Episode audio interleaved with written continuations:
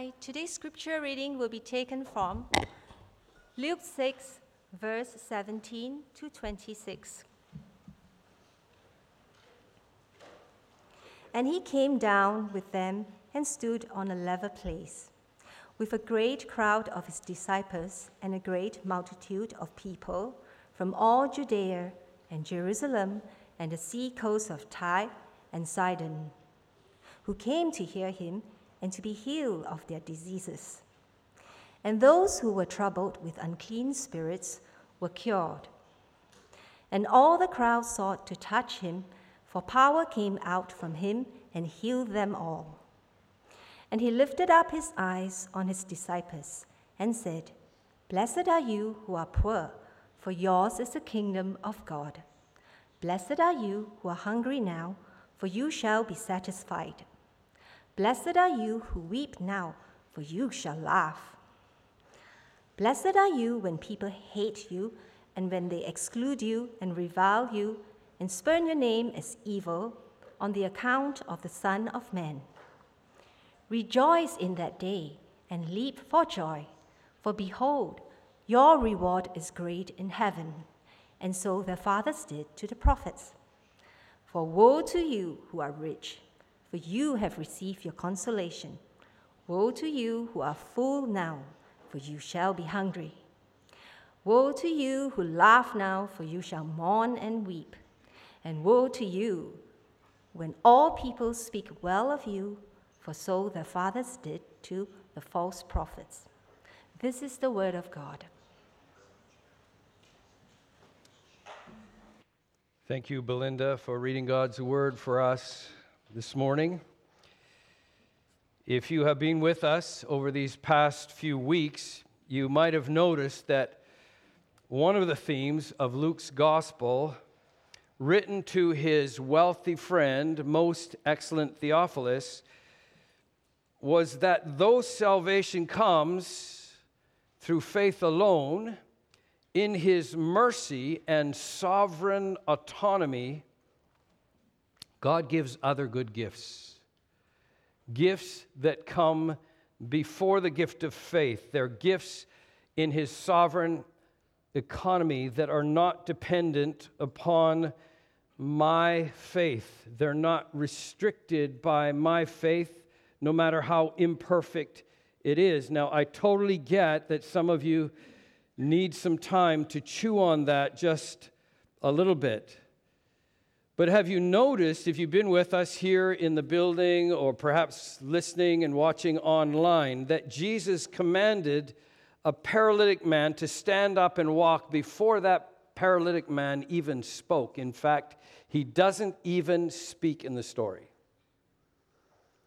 Before, and not even did Jesus ask him, Do you believe in me? He said to that paralyzed man, Stand up and walk. Did you notice that he told a man with a deformed hand to stretch it out without asking him about his faith or even what he wanted? Did you notice that he went to a profane tax collector and said to him, Follow me, without asking him, Do you believe in me? So the gift comes. The gift of what? The gift of turning into Christ.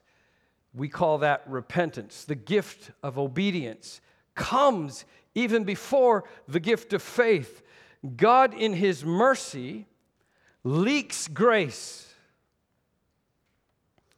so, some of you, I'm guessing, are here waiting for a miracle. Maybe you have a loved one who is sick. Maybe you have an elderly parent who is struggling. Maybe you have a broken relationship. While you are waiting on that miracle, perhaps you would, like Luke, try obedience. Try doing everything Christ has asked you. You know that He's asked you to do while you wait on this one thing you're hoping for. In other words, Luke has shaped his gospel, and that's why we have specifically chosen the gospel of Luke, because he has shaped his gospel for those who are almost but not yet radically dependent on Christ. He has shaped his gospel so that we might know that our doubts don't diminish his glory. Our misplaced faith does not displace his power. It is even while we are not yet. This is the message of radical dependence that we find in the Gospel of Luke. So, if you were with us last week, you heard that Jesus was resourcing his ministry, resourcing the strength in his life on top of that mountain through prayer.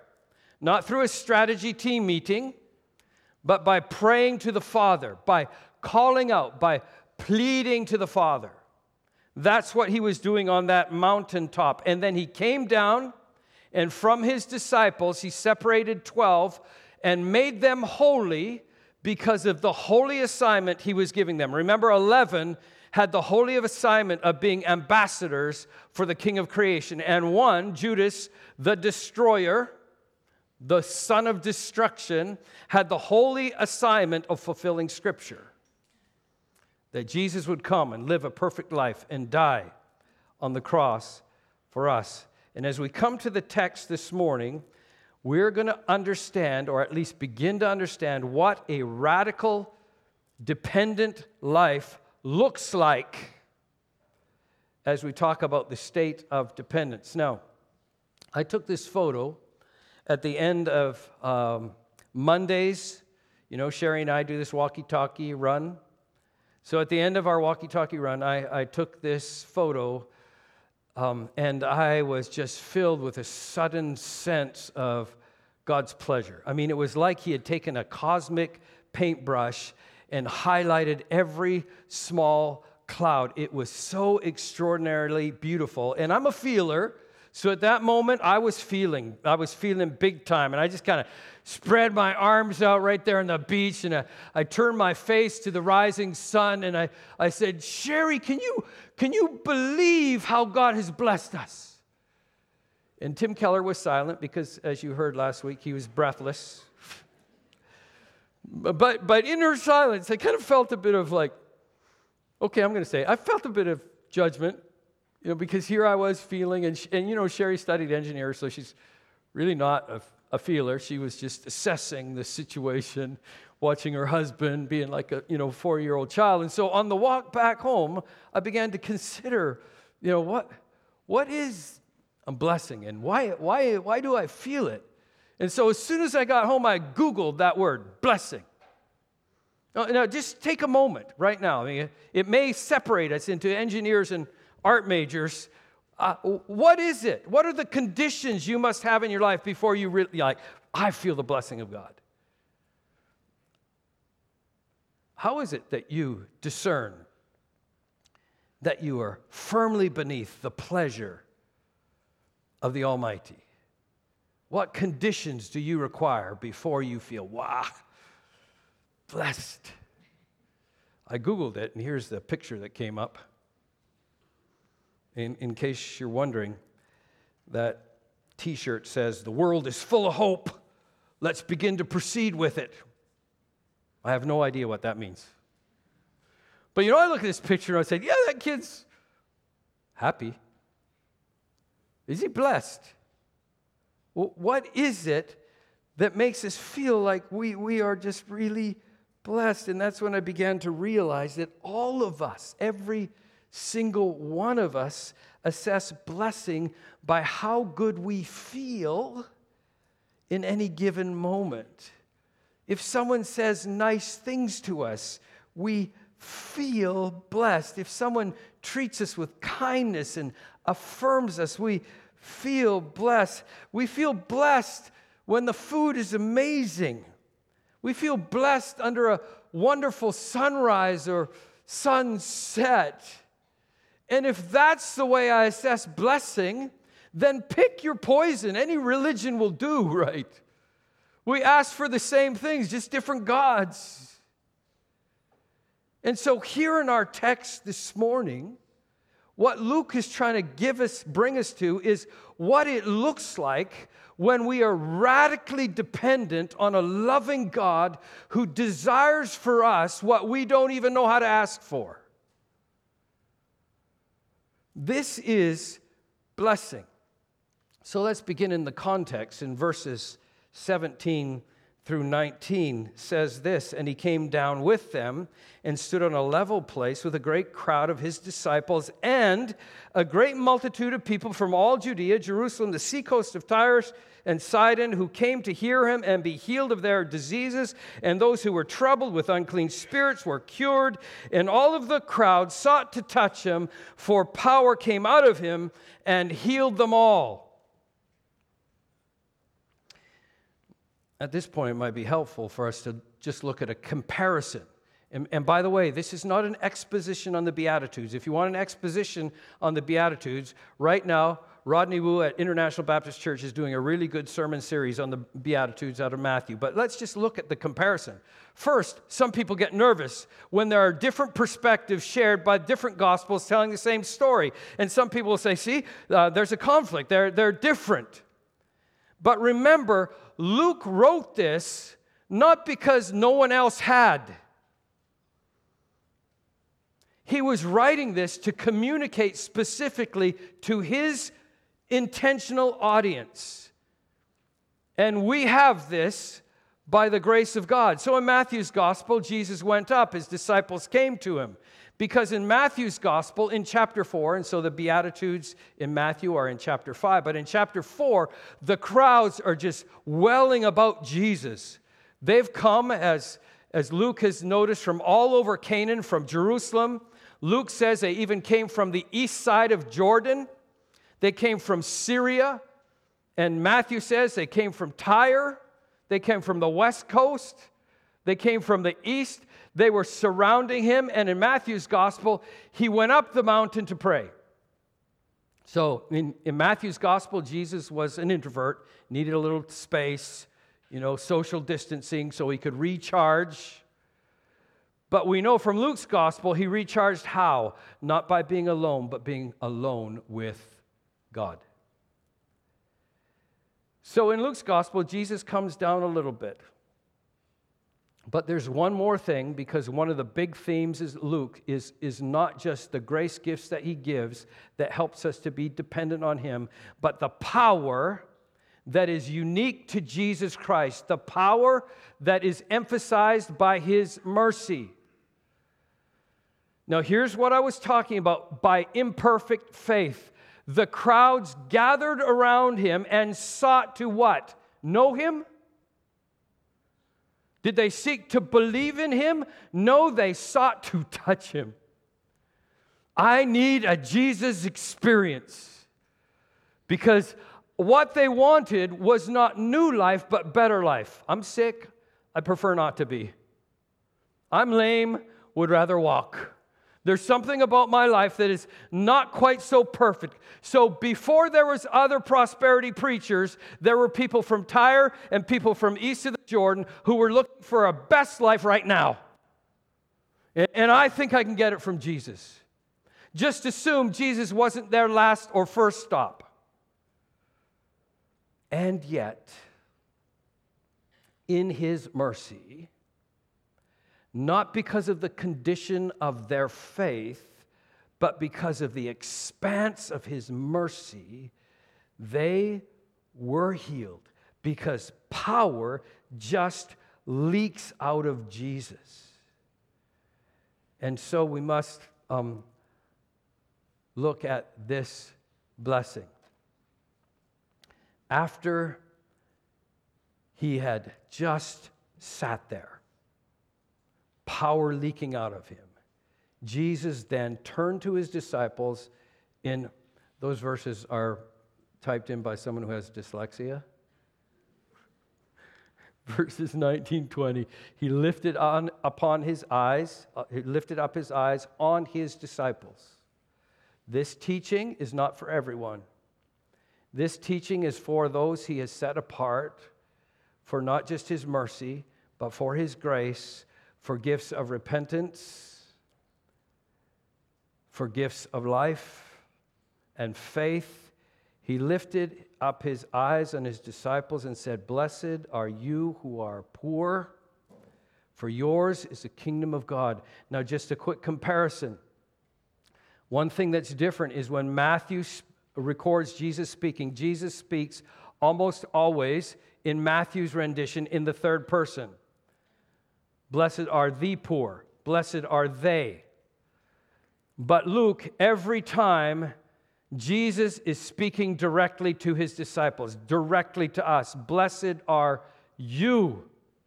Now, there's several other things to notice about this passage of Scripture. First, um, many, many people of my generation have tried to make Luke's gospel the gospel of social ministry.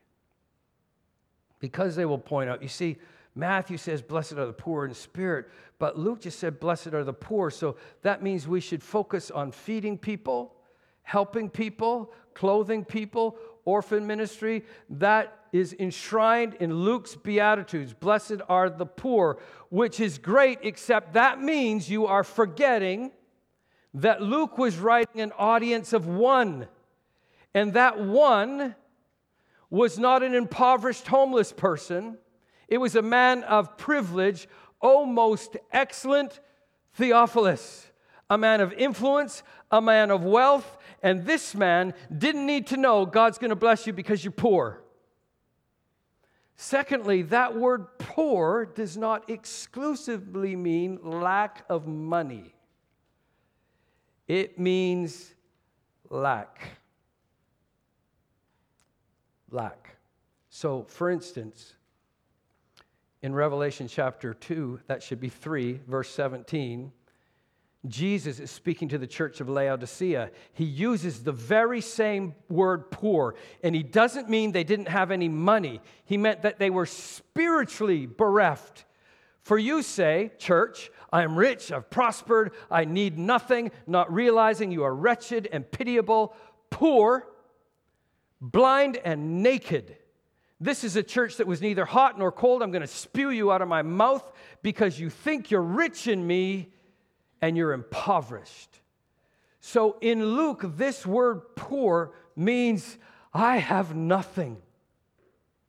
I am fully dependent on others to provide. And in this case, blessed are you who, just like Matthew said, poor in spirit, you know you need, and everything you need comes from the Lord.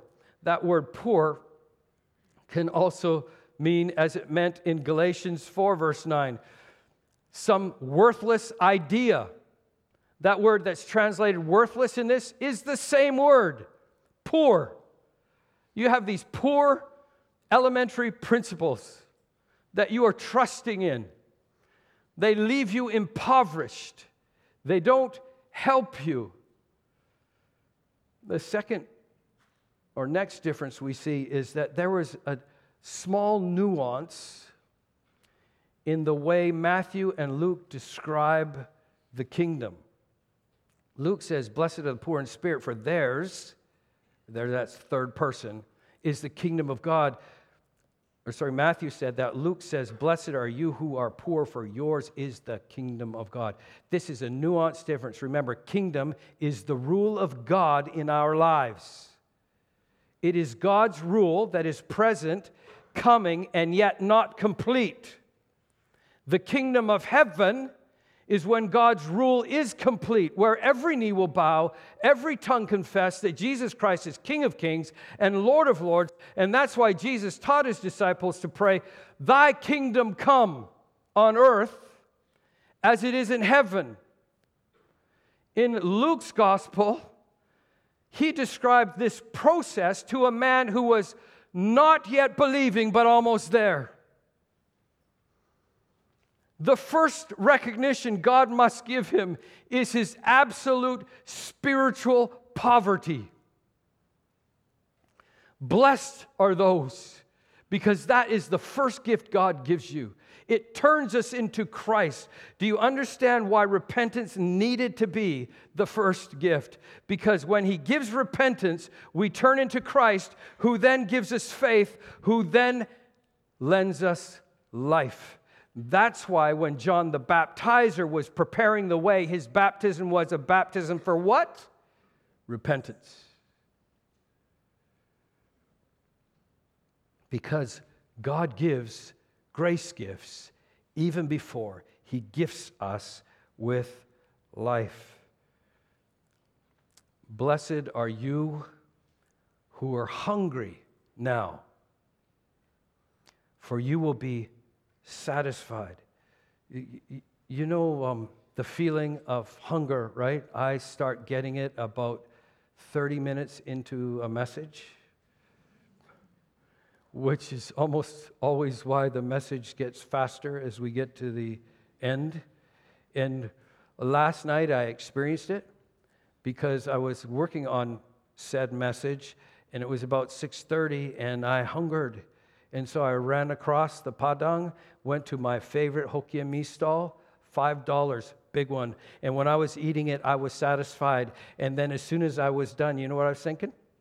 I wonder what I'll have for breakfast. because nothing we eat satisfies for long.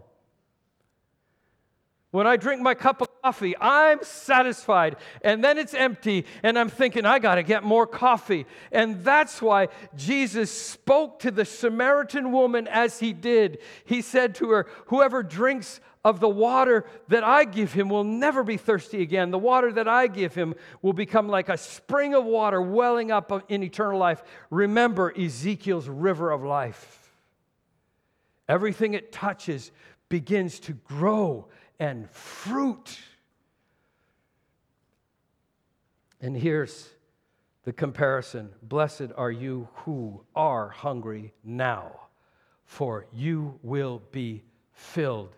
Matthew says, For they will receive and be satisfied. Blessed are you who weep. I, I am very cautious to talk about other ministries.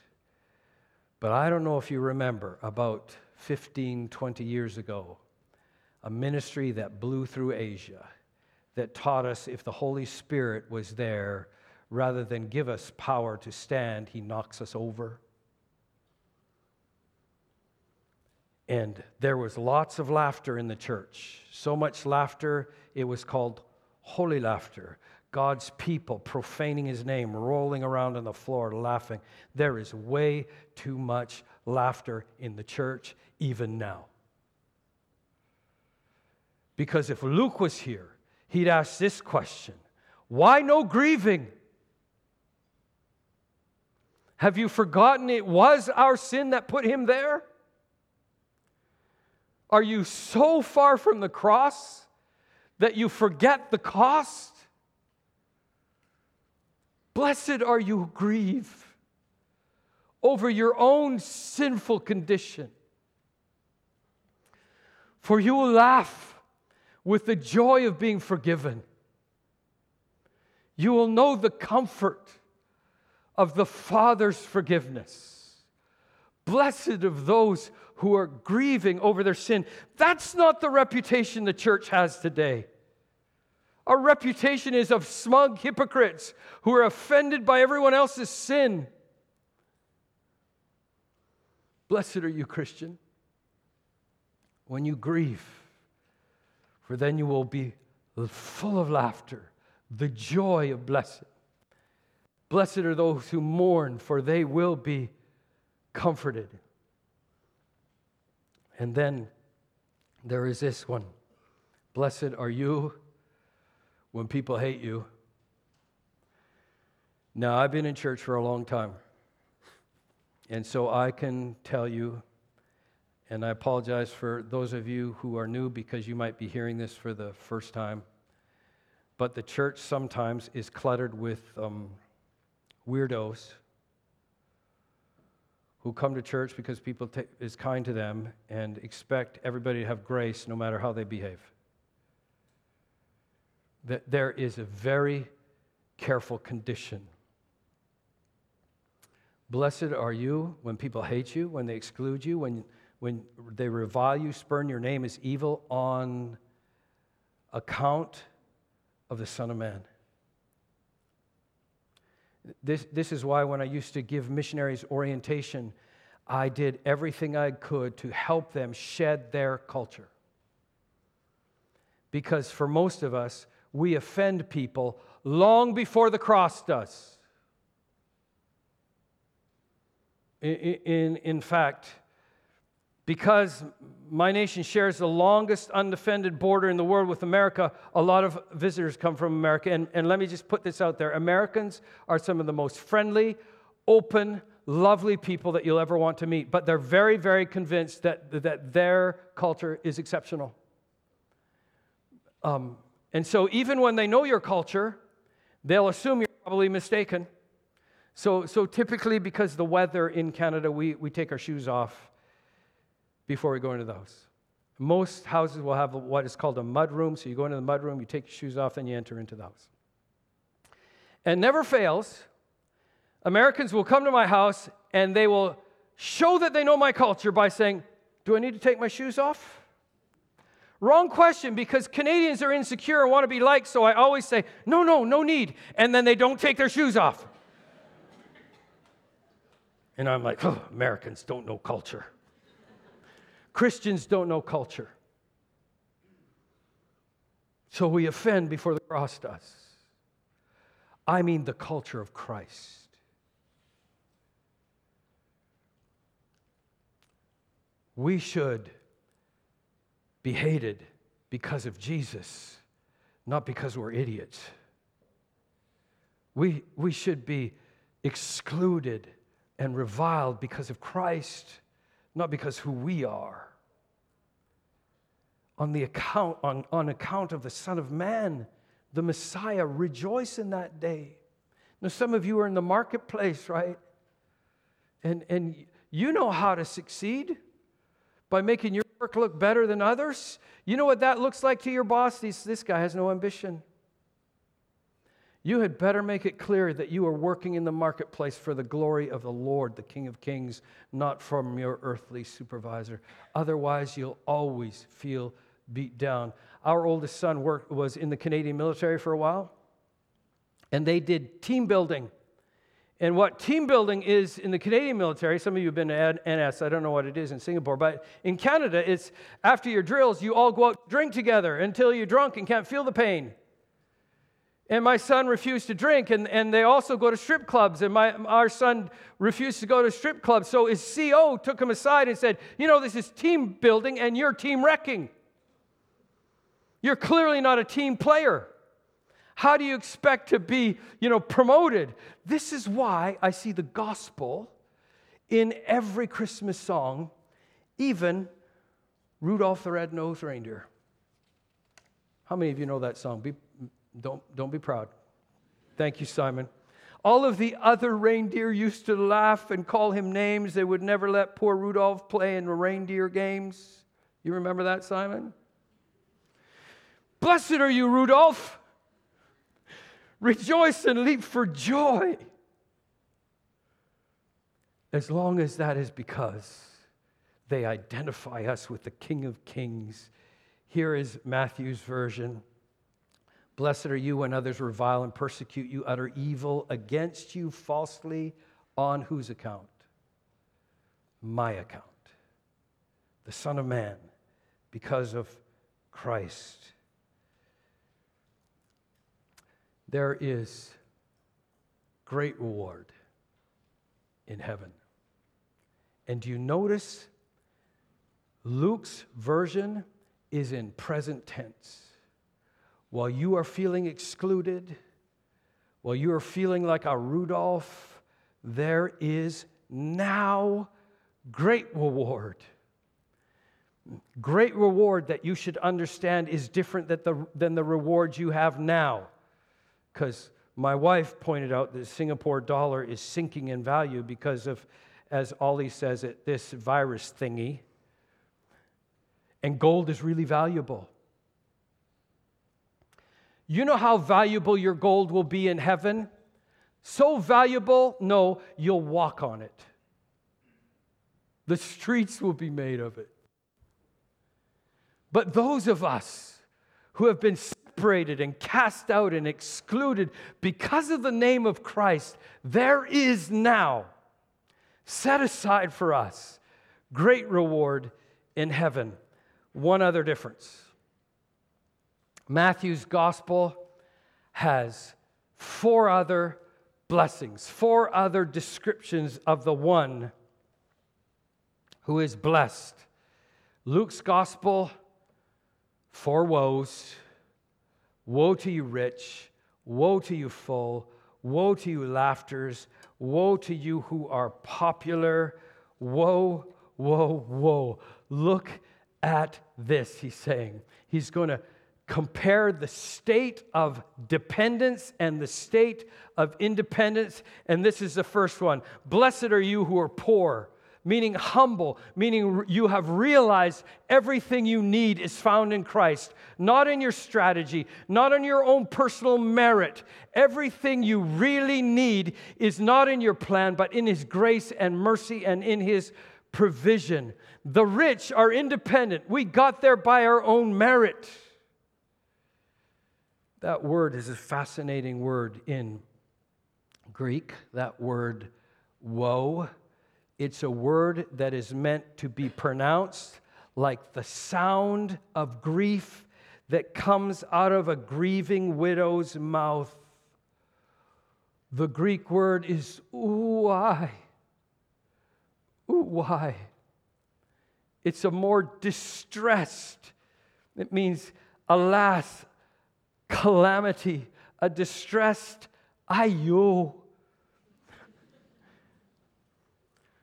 Why, you rich people? You've relied on your merit, your skill, your intellect, your education. You were rich in all of that, and it took you stumbling towards your grave no better than anyone else who never drew breath. Ouai.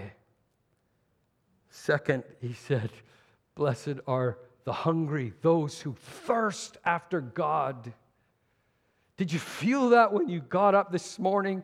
Did you feel that you were hungry for His word? Blessed are you because the satisfied have already been eating. There's no room in your inn. Someone else got there first.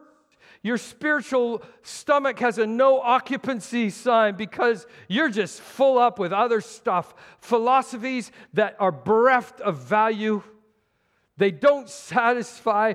Ooh, Why, you people who are full? Woe to you who are full now, because when the grave comes, then you will know hunger. Then you will be like the rich men's friends who cried up out of hell and said, please, you know, just, just bring a cup of water that we could wet our tongue with. Just a drop of water is all we desire now. Then you will be ouai. Woe is you. Blessed those of you who weep, the repentant, because you will be richly rewarded with comfort the comfort of gospel, the comfort of repentance ouai, those of you who are full of laughter, unaware of what awaits, full of self contentment, ouai. And finally, blessed are you who have been rejected because you have been accepted by the God of eternity. Ouai, those who allow yourselves to be treated like an idol. Ouai, pastor who allows his people to boast about his giftedness. Ouai, the business person who allows others to idolize their talent for making money. Ouai, the one who seeks the adoration that belongs to God alone. So, yeah, that's kind of a depressing way to land a sermon. Why? But the good news is that before he gives us grace gifts, the gift of faith, he gives us mercy. He outlines to us this is a God who desires to bless you, not so that you can be like the ones that the false prophets were who enjoyed popularity, but hear the words of the father of those he spoke to, Moses. And if you faithfully obey, do you see how consistent God's word is? Well, you're waiting for faith, Theophilus. While you're struggling with your doubts, God yet gives other grace gifts. This gift of obedience, stretch out your hand, stand up and walk. Follow me. This is why we need to totally revolutionize the way we think about discipleship. Discipleship begins often before faith. We've adopted a Western discipleship where we assume everyone comes from a Christian background. Get them saved first, check that box, then disciple them. But when you go to a place where there is no faith, you must disciple people into faith. Invite them to come and see the one who knows everything I've ever been or done. Allow them to experience the mercy of obedience turning of repentance. If you embrace this grace gift, then I dare you just try to avoid the blessing of God. Because Moses says, if you obey the voice of your Lord your God, if you're hungry for his words, these blessings shall come upon you and overtake you. Blessed shall you be in the city, blessed shall you be in the field. Blessed shall you be in the fruit of the womb, and the fruit of your ground, and the fruit of your cattle, the increase of your herds, the young of your flock. Blessed shall be your basket and your kneading bowl. Blessed shall you be when you come in, and blessed shall you be when you go out. Are you trying to make a decision? How will I choose? Will God bless me in this choice or bless me in that choice? If you embrace obedience, the answer is yes. Yes. Because he is gracious and he is full of mercy. And so this is our reflection. In what small ways do others observe me trusting completely in God's provision? Do they sense me full of smug self righteousness? When I say, No, I'm a Christian? Or do they sense in me a daily grief that it was my sin that put them there? Do they sense in me a hunger to express my opinion on every topic? Or do they express in, or do they sense in me a hunger for every word that comes out of the mouth of the living God? Do they sense in me a personal autonomy or an absolute dependency on a sovereign God? If so, we can have confidence. His blessing is after us. I want to invite you to bow with me for just a moment as we come to the Lord in this time of prayer. I think it's very possible that many of you have come in, just like those crowds from Tyre, just like the crowds that came from the east of the Jordan. You, you were looking for, you know, to experience God. You want to just touch Him, want to improve your life in some way, extend it, make it healthier, get a promise fulfilled, perhaps in His mercy his power will leak on you. But there is a better outcome. Not an improved life, but a new life. So I wonder if this morning you would consider not just touching him, but leaning hard into him. I wonder if you would dare to say, Today, O oh God, I put my full weight on you because you're trustworthy. You're full of mercy. You give the grace, of obedience. You give the, the gift of turning away from myself, my addiction to bad choices, and turning into you.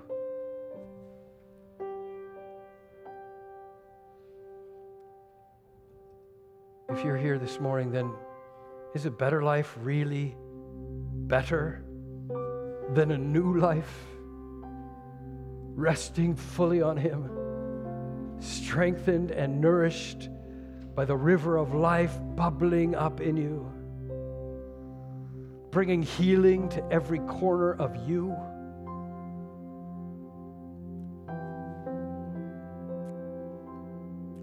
I don't know about you, but I stopped running because His mercy wore me out. Tried not to believe, tried to go my own way. So, are you tired today? Tired of fighting those battles? Tired of the rat race of trying to succeed, get one neck ahead? Then there is rest in total dependence on Him. You don't have to raise your hand and say, Yeah, Pastor, notice me. I'm, I'm, I need that. Because the Lord is hearing, He's listening to your heart cry right now. Even if you're at home and you're watching this on YouTube, God can respond right where you are. He will even answer those prayers you don't know how to pray. If you're here, you don't have to tell him you're a mess. He knows you better than your own mother. He knows you better than you know yourself. And he loves you better also. Father God, we thank you that you are still a God who hears and responds to our brokenness. So, God, we acknowledge we come before you today poor, impoverished. Make us rich in you, O oh God. We come hungry for you, for every word preserved for us in the Bible. Help us to long for it. Let it sink deep into our hearts and leak out in our behaviors. God, we long to be satisfied in you. Help us to turn to you today. Fill us with life and fill us with purpose. Make us holy as you are, set aside for you and for your glory. We pray this in Jesus' name.